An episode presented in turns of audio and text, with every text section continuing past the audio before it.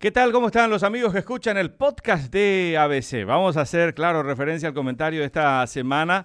Recordábamos una figura, era en realidad una bravuconada, que en la adolescencia caracterizaba a aquel que estaba siempre buscando peleas, se mostraba desafiante, eh, pretendía hacer exhibición de fuerza, la tocada de oreja. Cuando uno cometía ese tipo de, de agravios hacia un compañero de colegio, hacia un vecino, era natural que el agraviado se sintiese desafiado y allí se generara una pelea en la que quien tomaba la iniciativa de, con este gesto, desafiar a la víctima, se sentía envalentonado porque partía de la premisa que tenía más fuerza para imponerse finalmente. Una de esas estupideces típicas de la adolescencia que me vino a la mente cuando esta semana hacía un recuento de la cantidad de cosas que pasaron que se asemejan a tocadas de oreja al ciudadano.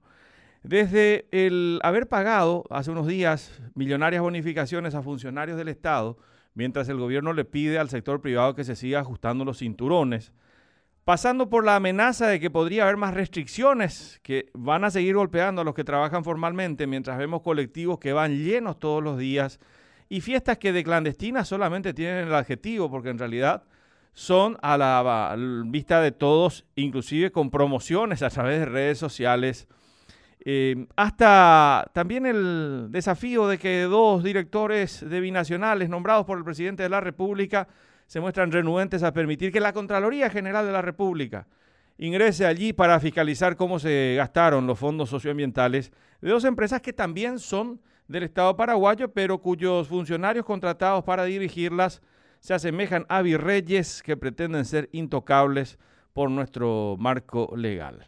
Algunas muestras que se suman al hecho de los vacunados privilegiados, allí está el parlasuriano Celso Troche, que hasta ahora apela al silencio como estrategia, allí en para intentar eh, generar esa amnesia tan característica muchas veces en procesos sociales.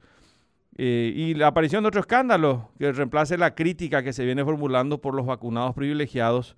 Allí está todavía Troche ubicado en la banca de ese órgano de ficción que conocemos como Parlasur. Y también vemos a gente que está expectante, esperanzada de poder acceder a una vacuna, mientras estas llegan en escasísimas dosis. Allí están las 40.000 rusas que llegaron el viernes y que se convirtieron en gran noticia cuando que en realidad es una cantidad eh, mínima que ni siquiera alcanza para poder proteger a la tercera parte del grupo de 65 a 69 años que se anotó y que va a acceder a las vacunas desde el próximo martes. Y mientras esperamos que lleguen las vacunas, esa pregunta que nos toca el alma y que nos duele. ¿Cuántos de los más de 7.400 muertos que ya tenemos se habrían podido salvar si eran vacunados a tiempo?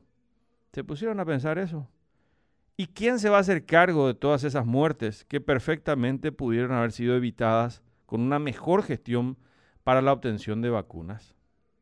Francamente creo que por ahora nos siguen tocando la oreja. Hasta la próxima semana.